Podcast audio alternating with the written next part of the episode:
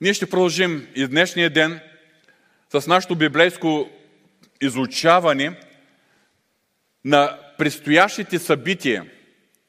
Събитията, които са изявени в Божието Слово, че предстоят да се случат. Като общата тема е като крадец нощем. В последната вечер, когато Исус Христос е бил със своите ученици, Той отново ги е подготвил, че ще се раздадат и то съвсем скоро. Нещо, за което Той им е говорил и преди това, но до този момент, включително и тази вечер, последната вечер, сърцата им и умовете им са били заслепени те не са можели да приемат Неговите думи. И тази последна вечер той ми споделя следните думи. Защото отивам да ви приготвя място. И като отида и ви приготвя място, пак ще дойда и ще ви взема през себе си. Така че където съм аз, да бъдете и вие. Тук виждаме изявена върховната воля, върховното желание на Исус Христос. Неговото желание, където е Той, там да бъдем и ние. Където съм аз, да, бъде, да бъдем и, и, и ние. Затова Той е обещал, пак ще дойда и ще ви взема при себе си. Днес нашата тема е точно върху тези думи на Исус Христос. Където съм аз, да бъдете и вие. И днес нашето внимание ще бъде насочено върху три въпроса, които са свързани с предстоящите събития, изявени в Божието Слово.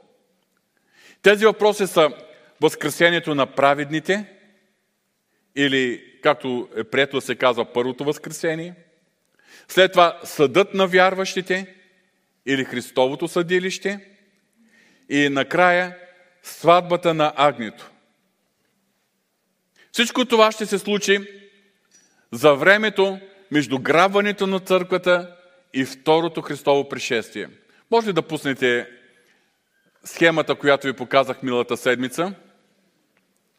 Вече е позната тази картинка.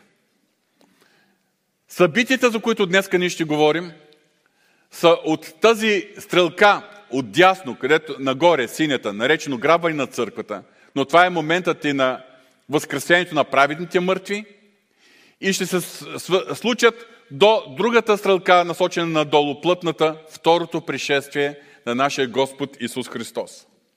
През това време на земята ще бъде управлението на Антихрист. През това време на земята ще се случват ужасни неща. Ще се излива Божия гняв.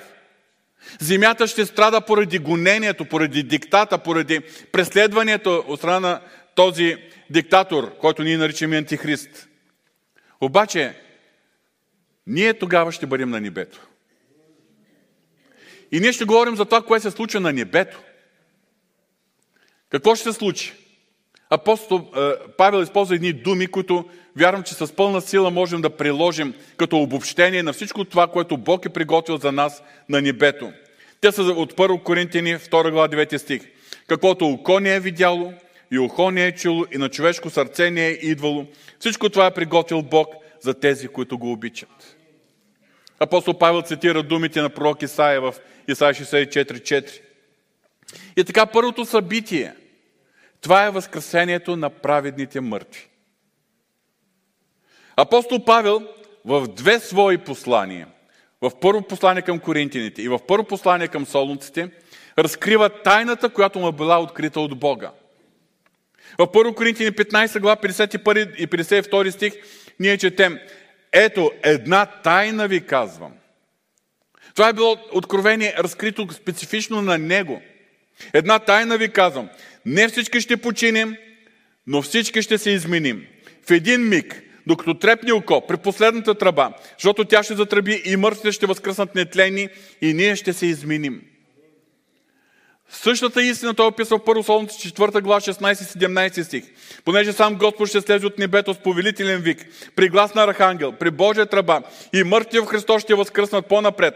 После ние, които сме останали живи, ще бъдем грабнати заедно с тях в облаците, да посрещнем Господа във въздуха и така ще бъдем винаги с Господа. Това събитие е възкресението на праведните мъртви.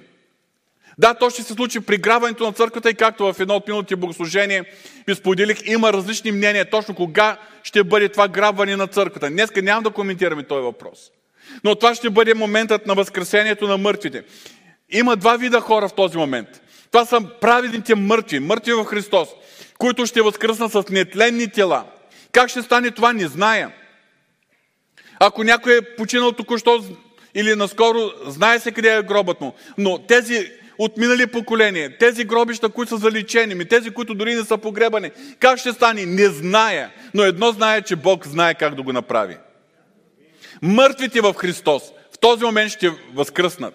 Живите, които са в този момент и са в Христос и са готови да го посрещнат, те ще бъдат изменени. Всички, живи и мъртви, в този момент ще получим възкресенски тела, подобно на Христовото възкресенско тяло. Нетленни тела. И тогава, взети от Него, грабнати от Него, посрещнали го там на облаците, ще се изпълни върховната воля на Исус Христос. Да бъдем завинаги с Господа. Но за да говорим за Възкресението, нека да отнема малко, няколко минути, за да поговорим за състоянието на праведните мъртви в настоящото време. Няма да се задълбочаваме за невярващите, за неправедните. Апостол Павел пише в 1 Солнце 4 глава 13 стих А не желаем, братя, да останете в неизвестност за тези, които умират. И той им разкрива истината за възкресението. Но до момента на възкресението, какво е състоянието на мъртвите в настоящото време? Имаме толкова наши близки, които са преминали вече при Господа. Еми, какво да, го, да говорим за поколенията, вярващи в Исус Христос от предишни поколения, предишни векове. Еми за светиите от ранната църква, пък за старозаветните светии. Скъпи брати и сестри, съгласно Божието Слово, човек е, се състои от дух, душа и тяло. Тялото, това е физическата ни, материалната ни същност. Когато говорим за физическата смърт, тялото умира. В даден момент то се разваля, то се амортизира, то се разболява, то не може повече да функционира. И когато настъпи физическата смърт, тялото се погребва. Обаче, човек не е само материална същност. Човек има и безсмъртна душа. Душата и духа са неразривно свързани заедно. Винаги са заедно. Макар да са две различни части по отношение на техните функции и качества, но винаги дух, душата и духа са свързани заедно. В някои места Божието Слово използва думата душата, в, другата, в други случаи използва думата духа на човека или сърцето на човека, но в много случаи, в тези случаи се има предвид точно тази духовна същност на човека, душата и духа, които са неразделни. И така, когато човешкото тяло, или както апостол Павел го нарича тази телесна скиния, умре безсмъртната човешка духа, душа, безсмъртната човешка същност, душата и духа, продължава да живее вечно. Продължава да живее след физическата смърт. И съдбата на човешката душа или на безсмъртната човешка същност може да бъде единствено на едно от двете места, за които Божието Слово описва и ни предупреждава. Едното място – е за неправедните мъртви. Това са тези, които не са приели Божията прошка и не са повярвали в Исус Христос. Или ако са повярвали, не са устояли до край в своята вяра. След настъпване на физическата смърт, тяхната е, участ ще бъде в ада. На еврейски се използва думата Шиол, което буквален превод на български е гроб – на гръцки е думата Хадес. Но ние разбираме от Божието Слово, че това е място на огнени мъчения. И все пак, адът не е окончателното място за презвичността. Това е един вид чакалня. Докато бъде произнесена окончателната осъдителна присъда пред съда на големия бял престол, за който споменахме милата седмица. И вие го виждате на тази схема, която е на екрана. Там, след като бъде произнесена окончателно тази присъда, всички осъдени, всички, чието имена не са записани в книгата на живота, тяхната участ ще бъде за винаги, за цялата вечност в огненото езеро. В Откровение 20 глава 15 стих намираме потвърждение на това. И който не бе записан в книгата на живота, беше хвърлен в огненото езеро. Един въпрос. Има ли възможност за спасение след смъртта? Отговорът на Божие Слово е категорично не. Някои хора вярват в прераждане и в следващите живота се изкупват греховете от предишните. Други вярват в чистилище. Други вярват, че когато свещеника се моли и се раздава на определени дни е, за Бог да прости, тогава може да има упрощение и промяна на вечната съдба на човека. Божието Слово е абсолютно категорично по този въпрос. Евреите 9 глава, 27 стих. И така както е определено човеците веднъж да умрат, а след това настава съд. След физическата смърт идва време вече за Божия съд, но има и време на изчакване. С други думи, не е възможно по никакъв начин, независимо какво правят живите след това, за някой, който вече е преминал, да му се промени неговата вечна съдба. Така че, животът ни на земята е времето за подготовка за вечността. Животът ни, по време на животът ни на земята се определя и нашата вечност, нашата вечна съдба. Съответно, за всеки, който е повярвал в Исус Христос, всеки, който е устоял до край и опазил вярата си до край, Господ има друго нещо, което е приготвил. За праведните мъртви, за вярващите в Исус Христос и устоялите до край, след физическата смърт, отиват директно на небето в присъствието на нашия Господ Исус Христос. Това е за времето след Христовото възкресение, но няма да се спираме подробно върху тези неща. Времето ни не би, би ни позволило да се задълбочаваме. Апостол Павел, когато е бил в арестант в Рим, когато все още не е знаел изхода от своето дело, който, който е очаквал да бъде защитен от императорския съд, той пише затворническите послания. И в посланието към Филипяните, първа глава, той пише следните думи. Защото ми заплинявате двете възможности. Понеже имам желание да си отида и да бъда с Христос, което би било много по-добре, но да остана в тялото е по-нужно за вас. Имам желание да си отида. Вижте как говори той. Да си отида от дома, да си отида вкъщи. Защото тук на земята това не е моето истинско дома. Това не е моят постоянен дом.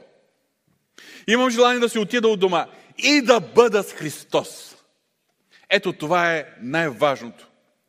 Но и сега на небето, душите или духовната същност на всички вярващи, които са преминали, това не е окончателното им състояние, защото те са все още в без тела. Да, душите е, на всички преминали при, при Господа са в едно блаженно състояние. Те са в присъствието на Исус Христос. Вярвам, че те участват в славословието, в тази небесна радост. Обаче, те, отделени от телата си, не могат да изпълняват е, тези отговорности и служения, които един ден Христос ще им възложи в Неговото царство. Затова преди да дойде моментът на Неговото царство, ще настане моментът на възкресението на праведните. Когато всички мъртви Христос ще възкръснат, живите ще бъдат изменени и всички заедно ще получим нетленни тела, възкресенски тела, подобни на Исус Христовото тяло. Апостол Йоанн пише следните думи. 1 Йоанново 3.2. Възлюбени, сега сме Божии деца и още не е станало явно какво ще бъдем. Но знаем, че когато стане явно, ще бъдем подобни на Него, защото ще го видим какъвто е. Апостол Йоанн признава, поне към момента, когато е писал това послание. Предположението е, че той го е писал преди да е имал това изтъпление, описано в Откровението на Йоанна. Така че към този момент той все още имал неща, които не знае. И той си го признава това. Има неща, които не са му открити. Но едно нещо той знае със сигурност, че един ден ще бъдем подобни на Исус Христос. Ще бъдем подобни не само като духовна същност, която е очистена, осветена, отделена вече за винаги от греха, от присъствието на греха. Но ще бъдем подобни, защото ще имаме и възкресенско тяло, подобно на Неговото. И причината за всичко това ще бъде, защото ще го видим какъвто е. И тук с Възкресението няма да се да навлизаме подробности на колко етапа, кога ще бъде за, ще състои това възкресение и така нататък, като почне от времето на Христос до Откровение 20 глава. Но в крайна сметка, чрез Възкресението, Господ осъществява своята крайна цел. И тя е победата над последният враг, над смъртта. В 1 Коринтияни 15 глава 25 и 26 стих четем, защото той трябва да царува, докато положи всички врагове под краката си. И смъртта, най-последният враг, и тя ще бъде унищожена. Кога ще стане това? При възкресението на мъртвите. По-надолу, 53-54 стих. Защото това тленното трябва да се обличе в нетление. И това смъртното да се обличе в безсмъртие. А когато това тленното се обличе в нетление и това смъртното се обличе в безсмъртие, тогава ще се сбъдне писаното слово. Погълната бе смъртта победоносно. Това пророческо слово е от Исаия 25 глава 8 стих. Погълната бе смъртта победоносно. И така ние очакваме този момент, скъпи брати и сестри. Сега, когато ние се обърнахме към Исус Христос, с покаяние и спасителна вяра в Исус Христос. Бог ни прости греховете и ни освободи от вината за греха. От този момент ние нямаме повече вина за миналите грехове. Ако текущо в живота си, в ежедневието си, извършим грях, то Бог ни прощава отново и така ни освобождава от вината за греха. Процесът на нашето ходене с Господа – процесът на нашето освещение, като са разпнати с Христос, като такива, които сме се отъждествили с Неговата смърт и възкресение, Бог постепенно ни освобождава от силата на греха. Но в този момент на Възкресението Бог ще ни освободи от, и от присъствието на греха. Няма ли да е прекрасен този момент? Няма да има повече изкушение. Няма да има повече възможност да съгрешаваме защото ние сме минали през времето на изпита, ние сме минали през борбите, издържали сме с Божията помощ и благодат и накрая е, окончателно е, сме увенчани окончателно с тази победа и освобождение от присъствието на греха. И така всички изкупени Божии чеда от времето на църковния период ще се намерим при Господа. Там на небето.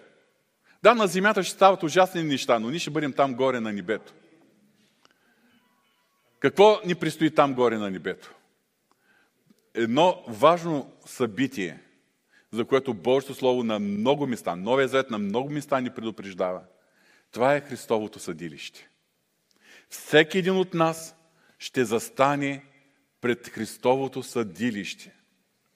Нека да започнем да разгледаме няколко текста и започнем с Римляните 14 глава. В тази глава апостол Павел изобличава вярващите, че между тях има разделение – и вярващи допускат да се осъждат един друг. Знаете за какво става въпрос, нали? Този е такъв, а тази е такава. Зад гърба, па понякога е открито. Да, тогава са имали проблем, че част от църквата е била езическа, част от юдейска, но това не е право пред Бога. Не е било право в онова време, не е право и днес. И ако някой днеска има да осъжда и да сее разцепление, това не е право пред Бога. И тук по този повод, по повод точно тези е, напрежения, които са възниквали в Римската църква, апостол Павел пише, 10 стих, а ти и така, ти защо съдиш брата си? А пък ти защо презираш брата си? Понеже ние всички ще застанем пред Божието съдилище. И в 12 стих. И така всеки от нас за себе си ще отговаря пред Бога. Всеки от нас. Сега веднага ще кажеш, ма ние няма да бъдем, нали ще бъдем спасени. Да, като спасени, всеки един от нас за себе си ще отговаря пред Бога. Ще отговаряме пред Бога. Може би някой си мисли, че няма да има такъв момент. О, благодат, благодат, благодат. Един ден във вечността само ще пеем и ще се радваме. Не, там ще се изправим пред Христовото съдилище. И всеки от нас за себе си ще отговаря пред Бога. Истината е, че ние вече сме спасени. Ние няма опасност да загубим своето спасение. Няма опасност Христос от небето да ни хвърли в ада. О, обаче, има неща, които ще бъдат преценени от Исус Христос, свързано с нашите дела, с нашето поведение, с нашето служение, докато сме били на земята. След като вече сме спасени, след като сме възкресени при глас на Архангел и при Божия тръба, ние всички ще застанем пред Божието съдилище и всеки за себе си ще отговаря пред Бога. Във 2 Коринтини 5 глава 10 стих четем, защото всички трябва да станем открити пред Христовия съд, за да получи всеки каквото е правил в тялото, било добро или зло. Думата съд или съдилище, това е гръцката дума бема и се е използвала на времето, по времето на Римската империя и когато е доминирала гръцката култура, се е използвала за нещо като издигната каменна платформа. Представете си една сцена, обаче от един огромен плосък камък поставен. Издигнато место, каменно е, место, където са заставали римските управители и са изслушвали страните, които идват със своите спорове пред тях и са отсъждали е, за съответните дела. Съгласно апостол Павел, Христовото съдилище ще бъде за делата, които сме вършили на земята или за делата, които не сме извършили на земята. Защото, нали знаете, че ако, дори човек, ако ни направи добро, а има възможност, това се счита за грях. Айде, греха може да бъде простен. Но за пропуснати възможности да послужим на Бога. Всичко това ще бъде а, изявено в присъствието на нашия Господ Исус Христос. И делата, които ще бъдат представени пред Исус Христос, те ще бъдат разделени от Него на двете категории. В, първо, във 2 Коринтин 5.10 Павел пише добро или зло. Затова в предния стих, 9 стих, апостол Павел пише и прави своята изповед. Затова ревност не се стараем да му бъдем угодни, било като живеем в тяло, било като го напускаме. Вижте, апостол Павел и тук и на други места в своите послания споделя своя стремеж. Ревностно се стараем да му бъдем угодни. И той изповяда своето е, впускане към целта, към призива, дисциплината, която се подлага като такъв, който тича, но да не би да тича на празно. И тук казва, ревностно се стараем. Защото в крайна сметка ние ще застанем пред лицето на нашия Господ Исус Христос и ще го видим като съдия пред Христовото съдилище. Не съдия за вечна погибъл, но съдия, който отсъжда за наградите, които, ни се, които Той е приготвил за нас. И така, нашето спасение не е чрез дела, а е по благодат. Обаче, обаче след като в Ефесяните 2 глава 8 стих апостол Павел пише, защото по благодат сте спасени, не чрез дела, за да не се похвали никой, в 10 стих пише, защото сме Негови творение, създадени за добри дела, които Бог отнапред е наредил да ходим. Ние не сме спасени чрез добри дела, но сме спасени за добри дела. И то за добри дела, които Бог отнапред е наредил да ходим. Това означава, че Бог има призи, Бог има план, Бог има цел за всеки един от, от нас. И когато, когато застанем пред Него, точно тези дела ще бъдат преценени от Исус Христос. Дали са делата, в които Той отнапред ни наредил да ходим, или дела, които ние сме си избрали, ние сме си решили и така нататък. Започнахме службата с дум, думите на Исус Христос и тази метафора, която Той изявява на своите ученици. Аз съм лозата, вие сте пръчките. Защо е каза Исус Христос тази метафора и това поучение изобщо пред учениците? Защото Той им показва нещо изключително важно. Пребъдвайте в мене. Отделение от мен не може да сторите нищо. Но ако пребъдвате в мене, ще давате плод. И това е вашето предназначение. Затова съм ви избрал. Затова се прославя Отец. Да давате плод и плодът ви да бъде траен. Не вие избрахте мене, аз избрах вас и ви отделих да излезете в света и да принасяте плод. Точно този плод ще бъде изпитан пред Христовото съдилище. Със сигурност няма да загубим спасението си пред Христовото съдилище. Но тогава ще лъснат тези неща, които апостол казал, Павел казва, нали, добро или зло. Това, което той, Христос бил качествил като зло. Това са дела, които не са извършени от вяра и убеждение пред Исус Христос, от Исус Христос. Това са дела, които не са мотивирани от любов и покорство към Бога. Дела, които сме извършвали, но не за Негова слава, а с някакви други мотиви.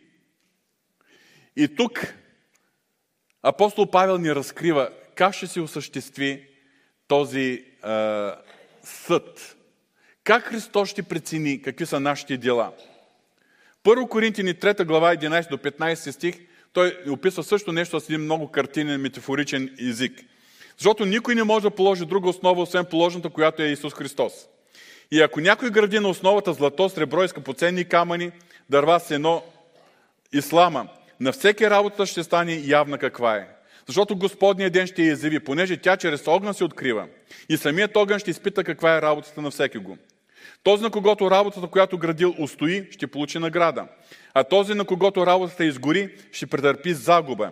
И сам той ще се избави, но като през огън. Тук апостол Павел ни, ни окачествява делата ни като добри и зли. Но той ги описва, че един ден пред Христовото съдилище те ще бъдат като нещо, което е изградено от различен материал. Горим и не горим. И ще бъдат изпитани с огън. И много неща, които сме вършили на земята, ще изгорят. Когато са били с неправилни мотиви. Когато а, ние сме вършили нещо, за да се изявим, да изявим себе си. Или поради свои лични амбиции. Или когато а, не сме го вършили, за да бъде прославен Христос. Когато имало неправилни мотиви за поведение. Дори апостол Павел пише в 1 Коринтияни 13 глава и подвиза да извършам, обобщавам, нали? Ако нямам любов, нищо не ме ползва.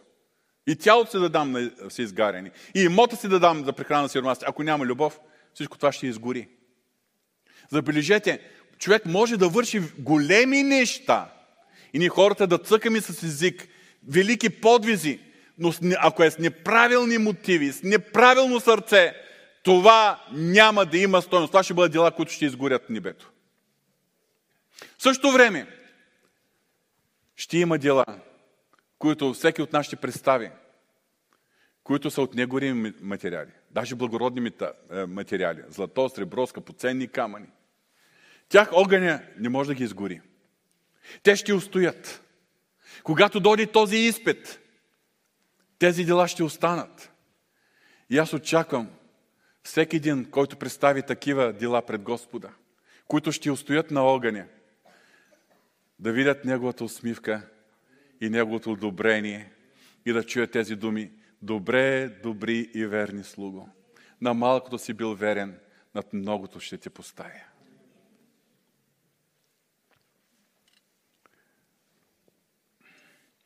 Кой е огънят? Има неща, които като отидем там ще разберем със сигурност. Но позволете ми да ви споделя моето предположение. В Откровение първа глава, когато Йоанн описва вече образа на прославения Господ Исус Христос. Не на онзи Исус Христос, на когото той се е облегнал в последната вечер, когато все още били на земята. Те се, той се държал като най-млад от ученици, много фамилиарно с Исус Христос. Исус Христос го обичал по един особен начин. Той буквално се облягал на рамото му. Но този път той го видял в различна светлина. Видял го е в славата. Толкова е била величествена гледка, че той е паднал е, пред величието на Господа. И едно от нещата, които той описва в 1 глава 14 стих, а главата и косата му бяха бели като бяла вълна, като сняг и очите му като огнен пламък. Може би огъня, за който апостол Павел пише, това ще бъде огненият поглед на Исус Христос. Защото пред Него нищо няма да бъде скрито. Нищо не може да бъде скрито. Всичко е голо и разкрито. И Исус Христос като праведен съдя знае как да отсъди. И тогава делата, които ще преминат е, е, и ще устоят на този огнен изпит, това ще бъдат делата извършени с правилни мотиви и подбуди. Това ще бъде служение, което ние сме вършили, понякога и жертви, които сме правили, но не за да угодим на себе си, не за да угодим на човек, не да служим за свое собствено удоволствие, не за да служим за своя собствена е, изява, удовлетворение или слава, а искрено сме служили, за да се прослави Той. Искрено сме служили, за да изразим любовта си към нуждаещия се, на когото сме помогнали. Искрено сме служили, за да проявим Неговото, Божието състрадание и милост към някой, който се, в момента се намира в нужда. Нашето покорство на Бога, както казахме, ние сме, сме създадени за добри дела, в които Бог отнапред е наредил да ходим. Това означава, че Бог очаква да му бъдем покорни в Неговото водителство в нашия живот, да осъзнаем Неговия призив, да осъзнаем това, което Той има за нас и да вършим това, за което Той ни е призовал. Нашето покорство на, на Неговия призив, на Неговата воля, това ще бъде нещо, което Христос ще оценява, когато ни пронижи със своят огнен е, поглед. В Лука 8 глава сам Христос казва, защото няма нищо тайно, което да не стане явно и нещо скрито, което да не се узнае и да не излезе наяви. И така, какъв ще бъде резултатът от Христовото съдилище? Ще има хора, чието работа няма да може да устои на огъня. Чието дела ще, ще бъдат представени като нещо създадено от дърво, сено, слама – такъв човек ще претърпи загуба и ще се спаси като през огън. Цитирам библейските думи. Едвам, едвам, като през огън ще се е, спаси. А този, на когото работа издържи, чиято работа е злато, сребро, скъпоценни камъни, той ще получи награда. За наградите днес нямаме време да говорим. Но наградите са различни видови венци, които Господ е приготвил за своите верни последователи, които, чието работа ще устои. Господ знае как да възнагради. Господ никога няма да ни остави ощетени. И това, неговите награди ще бъдат многократно, невероятно, по-велики и по-големи от, това, от жертвите и от всичко, което сме е, извършили за Него. А този, на когото работата издържи, получи награда, вярвам, че тогава Христос ще определи и неговото бъдещо служение в царството на Исус Христос. Спомните ли си милата неделя? Споменахме, че ние ще царуваме заедно с Него. Ако ми решите да използвам съвременни термини, ние ще бъдем в Неговата царска администрация, в Неговото царство на земята, а и в през вечността. Какво ще бъде нашето служение? Каква ще бъде нашата отговорност? Не знаем. Аз познавам един мой близък човек, който много искаше да бъде кмет на Новия Иерусалим. Може би Христос ще, ще възложи на някой такъв точно и тази длъжност. Какви ще бъдат нашите длъжности? Не зная. Но от наградите, от наградите ще, е, е, и този е, съд, Христовото съдилище, ще се определи и нашето бъдещо служение в царството на нашия Господ Исус Христос. Сега бих желал да преминем накратко и към последния, трети въпрос за днешния ден. Сватбата на Агнито. Едно събитие, което е много вълнуващо. Описано в е, Откровение 19 глава 6 до 9 стих. И това е описана картина, която Йоанн вижда преди следващата картина, но подчертавам различна картина, която той вижда, и тя е свързана с второто пришествие на Исус Христос заедно с неговите войски. Но преди второто пришествие, 19 глава Откровението, 6 до 9 стих ние четем. И чух като глас от голямо множество, и като глас от много води, и като глас от силни грамотевици, които казаха Алилуя! Защото Господ, нашия Бог, всемогъщия ще се възцари. Нека се радваме и се веселим И нека отдадем на него слава, защото дойде сватбата на Агница и неговата жена се е приготвила. И на нея и бе позволено да се обличе в светъл и чист висон, защото висонът са праведните дела на светиите. И ми каза, напиши, блажени тези, които са покани на сватбената вечеря на Агница. И ми каза, тези думи са истинни Божии думи. Има много неща, които ние разбираме. Няма описание в Божието Слово какво ще бъде. Това е някакъв специално тържество ли ще бъде, какво ще бъде. Нямаме информация. Скоро време ще отидем и ще видим. Но това, което със сигурност знаем от Божието Слово, на първо място, кой е младоженицът и коя е невястата. Още в Новия, в Новия Завет, когато а, се излага волята и плана и визията на Бога за църквата, Бог използва чрез авторите на новозаветните послания, им раз, а, а, разкрива различни откровения за църквата, използвайки различни метафори. Една от метафорите е, че църквата е невяста Христова.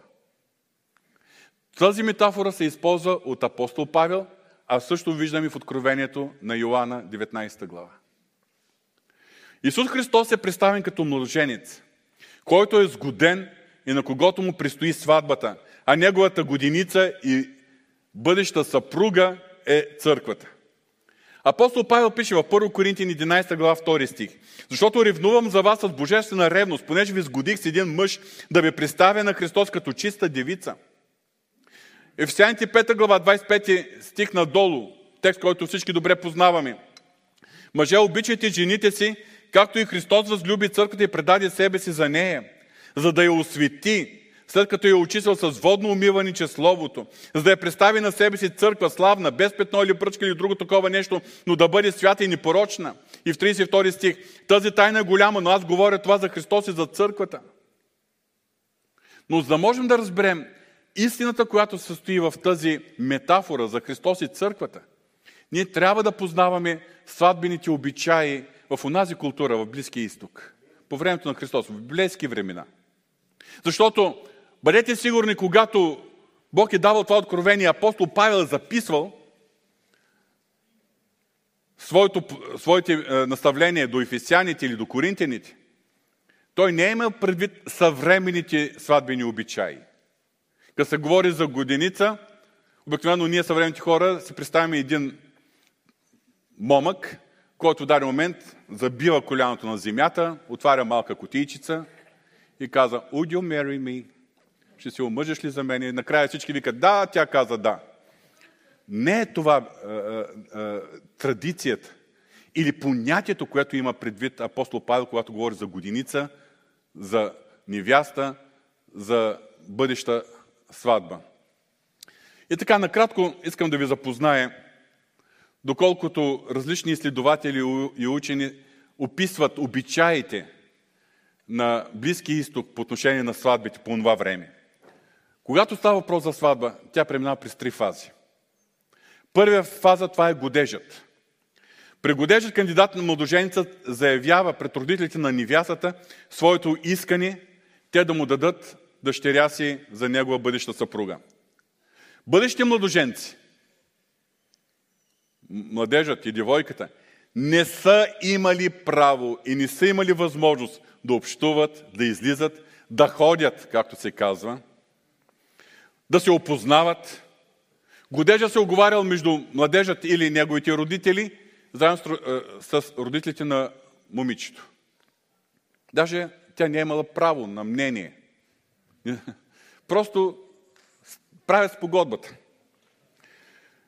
Когато родителите на момичета са били съгласни, постига се съгласие, тогава са оговаряли подробности около бъдеща сватба, къде ще живеят, кой какво ще плаща и така нататък. И накрая се обявява годежа. Има разни ритуали там, чаши, върват от човек на човек, пият се, изрича се определени думи, но се обявява годежа. Годежът тогава, за разлика от годежът в днешната ни култура, се е считал за такъв, който не може да се разтрогне. За ненарушим. Разтрогването на годеж е било равно на развод. И съответно, ако някой от двамата започне друга връзка, това се е чило за прелюбодейство, за изневяра. тази връзка може да си припомните за борбите, които е преживял Йосеф, когато е бил сгоден за Мария, майката на Исус. От тази гледна точка може да, да се разбере точно тези терзания, които той е имал. След като е бил обявен годежа, годиника се е заминава в своето място. Обикновено това е някое друго село, друго граче. Отива да приготви място. Понякога е трябвало да строи цяла къща. В по-богатите фамилии някаква пристройка към фамилната къща, но да има приготвено място за бъдещето семейство. Никой не знае кога годиника ще дойде да се вземе невястата. Не е имало такова определена дата на сватбата. Просто годиникът, когато се свърши работа, понякога е минало година, понякога и повече, никой не знаел кога ще стане това нещо. Но когато се свърши работа, подготви мястото, жилището, тогава той е идвал за да се вземе своята невяста. И невяста е била длъжна да го чака, защото в час, когато не знае, в час, когато не мисли, изведнъж може да се даде вик. Ето младоженицът иде. И тук вече идва втората фаза, когато младоженицът идва да се вземе невястата. Когато е готов с обиталището, с къщата. Тогава той идвал, обаче придружаван от своите приятели. Нещо като еквивалент на съвременните шафери, които са правили шествие от тяхното село до другото село. Шествие придружено с много шум, с много песни, дайрета, тръби, шофари и така нататък, и така нататък. И този вик, ето младоженецът иде. И когато се чуе такъв, такава глъчка, такъв шум, тогава невястата е трябвало да първо се увери, че става въпрос за нея, защото може да има и други невясти в селото да се чакат. Никой не знае кога, кой идва и кога идва. Така че, когато вече дойде, се увери и дойде до къщата на, вече на въпросната невяста, невяста е трябвало да бъде готова. Багажът предварително подготвен, тогава не, е имало някаква специална сватбена дреха, но все пак да бъде облечена подходящо, за да тръгне заедно със своя жених за тяхното жилище. Тогава вече, те, от този момент вече те са заедно. И тогава, а, имало и още нещо. В дадени случаи, когато рода на момичето е разбирал, че наближава времето, пък са организирали посрещани. И точно този обичай пък Исус Христос е използвал в причата си за десете девици. Тогава девиците, приятелките на момичето, са излизали по пътя да посрещат младоженик. Ама вие знаете от причата, че им се додрявало на всичко, защото той се забавил много. Така че и такива случаи има, когато изтичала информация и били предварително готови. И когато младоженецът идвал и се взимал невястата, тогава заедно с цялото шествие се е прибирал в своето село и е въвеждал своята невяста в жилището, което е приготвено и са се затваряли и не са били обезпокояни от никого за около една седмица. Не е имало пиршества и тържества. Не е имало сватби и така нататък. Една седмица. В Битие 29 глава тази седмица е наречена сватбарската седмица. И след като премине тази седмица, сега някой ще каже, защо е трябвало първо да премине тази седмица.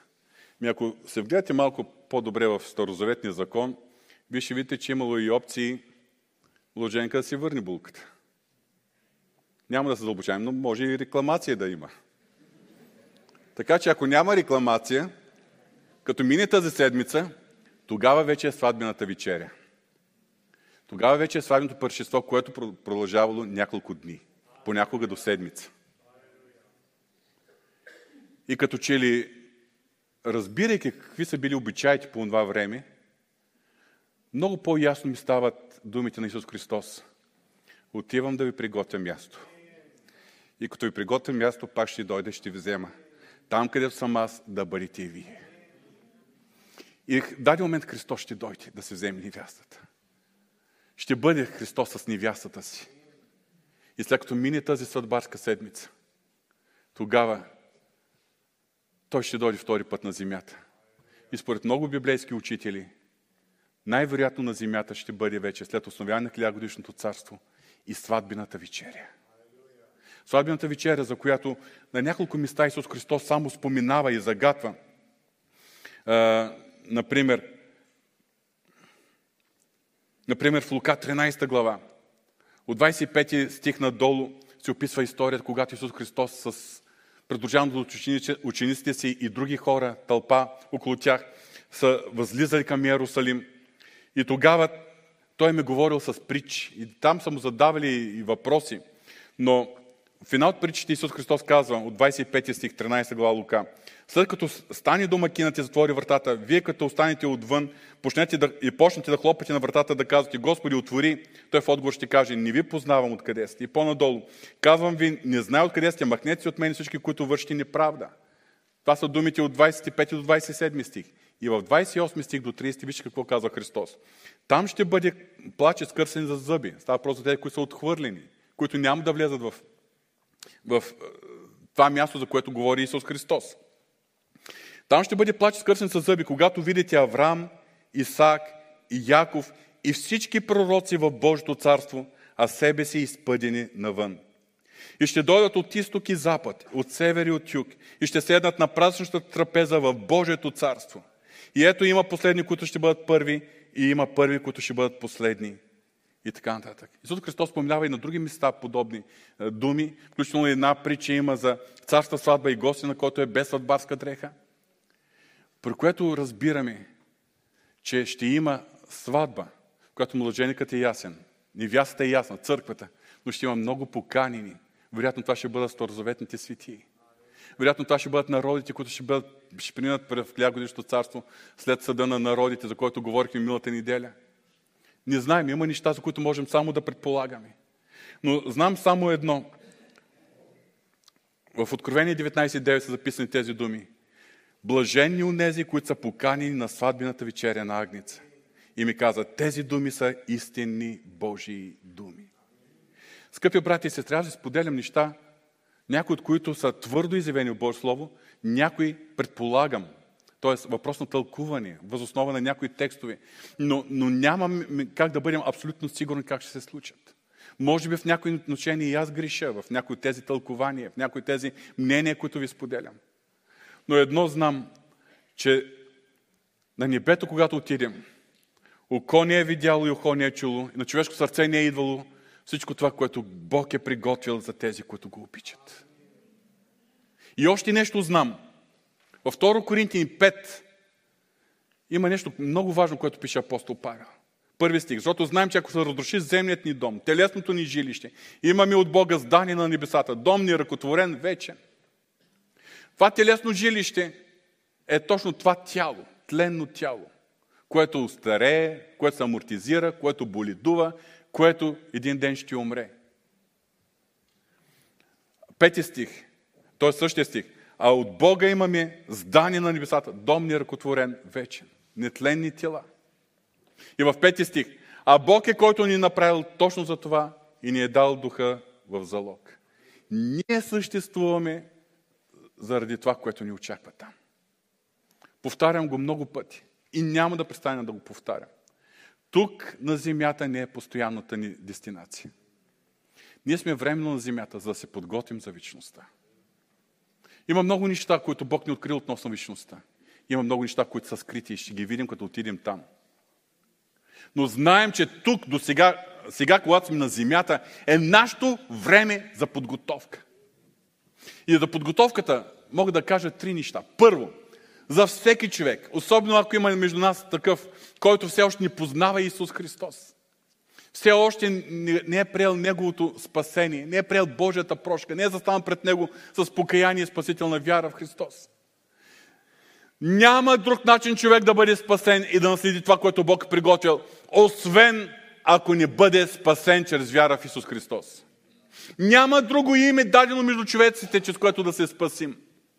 Няма друга религия или друга философия. Няма да има прираждане. Няма да има полза след това, ако някой раздава за Бог да прости. Или ако някой решата, че в чистилището ще му се е, така ще се изкупи злините, които е вършил на земята. Няма такова нещо. Словото Божие ни казва, че Исус е единственият Спасител, чрез който ние можем да, да дойдем пред Отца и да получим прощение на греховете. Нека си припомним от основният ни текст думите на нашия Господ Исус Христос. Аз съм пътят и истината и животът. Никой не идва при Отца, освен чрез мене. Затова, ако има някой, който още не е подготвен, единствено нещо, което трябва да знаеш е, че ти се нуждаеш от това спасение. Ти се нуждаеш от този Спасител. И единственият начин да бъдеш спасен, ако застанеш пред Бога с покаяние, осъзнато молитва. Господи, грешен съм, прости ми греховете. И заедно с това, спасителната вяра в Исус Христос, в Неговото изкупително дело, с вяра, че е, страданията, които Той е понесъл, кръвта, която е пролял, смъртта, всичко това е за изкупление на Твоите собствени грехове, както и за греховете на всички нас. И че благодарение на Неговата смърт, изкупителни страдания, ние имаме прошка от Отец. Покаяние и спасителна вяра в Христос. Но за всички, които вече сме спасени, какво още ни казва Божието Слово? Втората голяма истина, която излиза от днешното послание, това е, че Христос ще дойде за една чиста невяста. За една девица, която е чиста и свята, непорочна, без петно или друго такова нещо. Няма да дойде за една окаляна и изцапана, едва дочакала го булка. И докато чака, тя се възползва от неговото отсъствие да създава различни взаимоотношения, различни странични връзки. Не. Не за такава жена идва той. Той ще дойде за чиста девица. А църквата, това сме ти и аз. Ако аз не живея чист и свят живот, аз просто няма да съм част от тази чиста е, невяста. И няма да бъда готов в момента, когато Христос дойде да си я вземе. Той ще вземе чистите, той ще вземе те подготвените. Но това Божието Слово ни призовава за освещение. В евреите е записано търсете мир с всички и, онова освещение, без което никой няма да види Господа. Това е категоричното Божие Слово. Така че, скъпи брати сестри, сега е времето, когато да побеждаваме слабости на характера. Ако имаме греховни зависимости, плътски влечения, които не са угодни на Господа, всичко, което не е угодно на Господа. Сега е времето, чрез силата на Неговата благодат, да го побеждаваме и да се изчистваме и да израстваме в Господа. За да можем да бъдем готови. И третото нещо, което е важно, което идва от днескашното ни послание, не е въпросът само един ден Исус да ни вземе и след това, когато настане Христовото съдилище, всичките наши дела, или да заставим пред Него без да имаме каквито и да е дела, които да представим, или делата, които ще му представим да изгорят от огъня, и ние да бъдем избавени като главня от огън. Това е загуба, скъпи брати и сестри. Затова имам един апел. Знае, че много вярши си казват така, веднъж да устискам до небето, веднъж да отида догоре. Веднъж повече не ме интересува къде ще бъда. На прага може да съм на небето, ама там да съм. Еми, едно време, като бях студент, има такива колеги, които учиха винаги за тройка. Едва ми едвам да минат. И знаете ли, когато се готвят за тройка, много често получават двойка. Когато човек се готви едва едвам да влезе в Божието царство, най-вероятно е да не успее да влезе.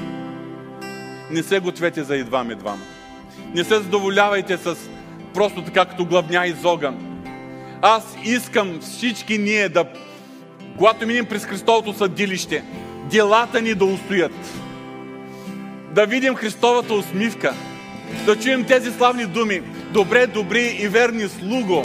На малкото си бил верен, над многото ще те поставя. Не се примирява и с посредствено, едвам-едвам християнство. Божието Слово ни, ни разкрива, че от резултатите, които ще бъдат от това съдилище, ще бъде вече и нашата служба на Бога през вечността. А искам да ви кажа, това е много повече от 10-20 години, които ние тук имаме на земята. Или 30, или 50.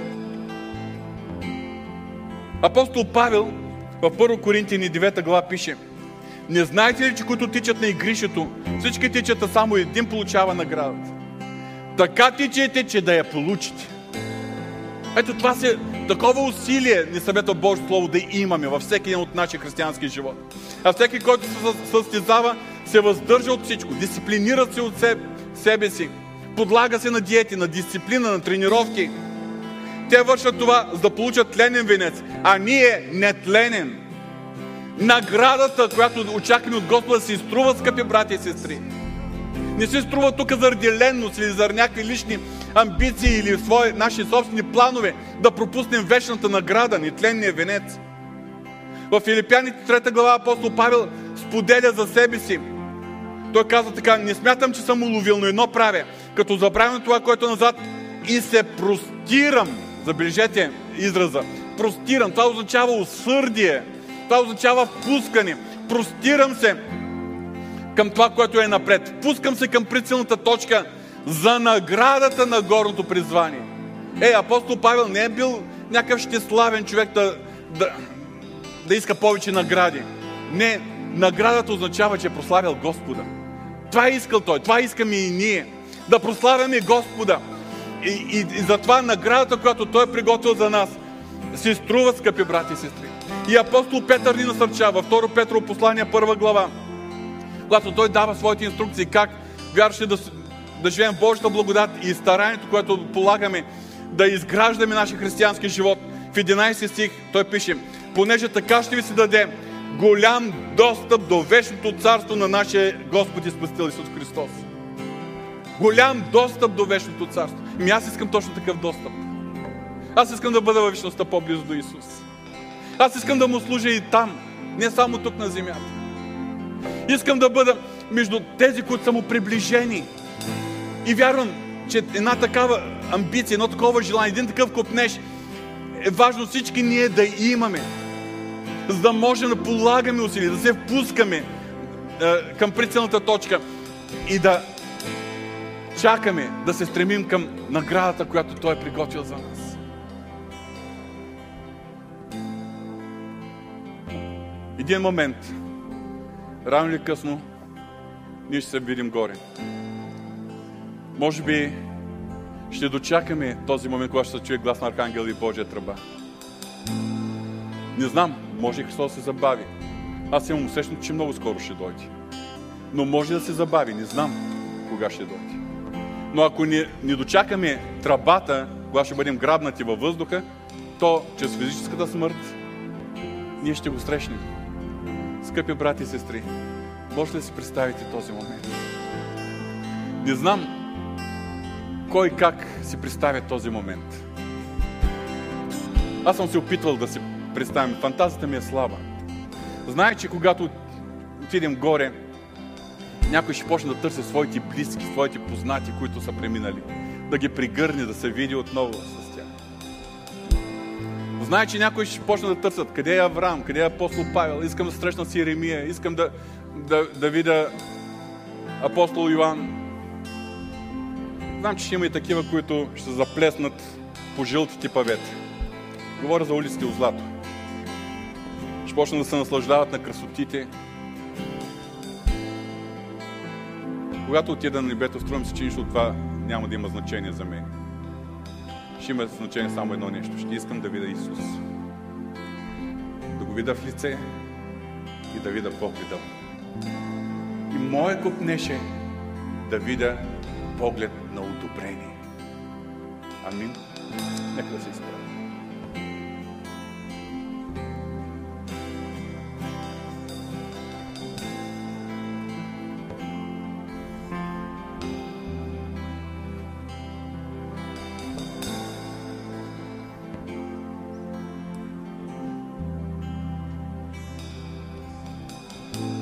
Татко Небесен,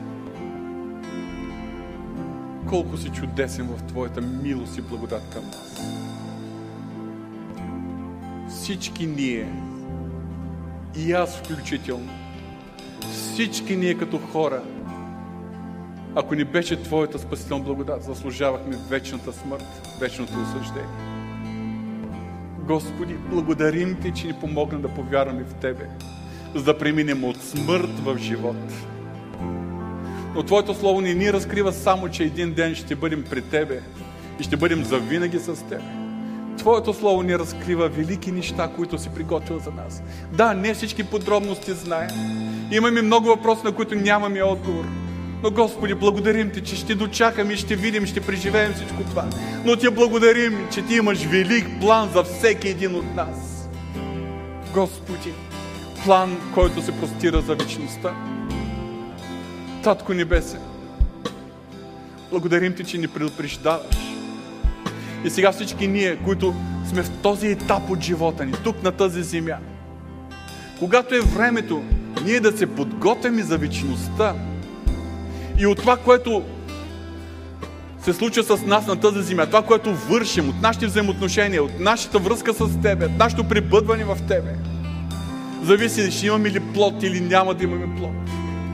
От нашето служение, от нашето поведение, зависи ще има ли дела, които да представим пред Тебе или няма да има дела. И какви ще бъдат тези дела, от горим или от негорим материал.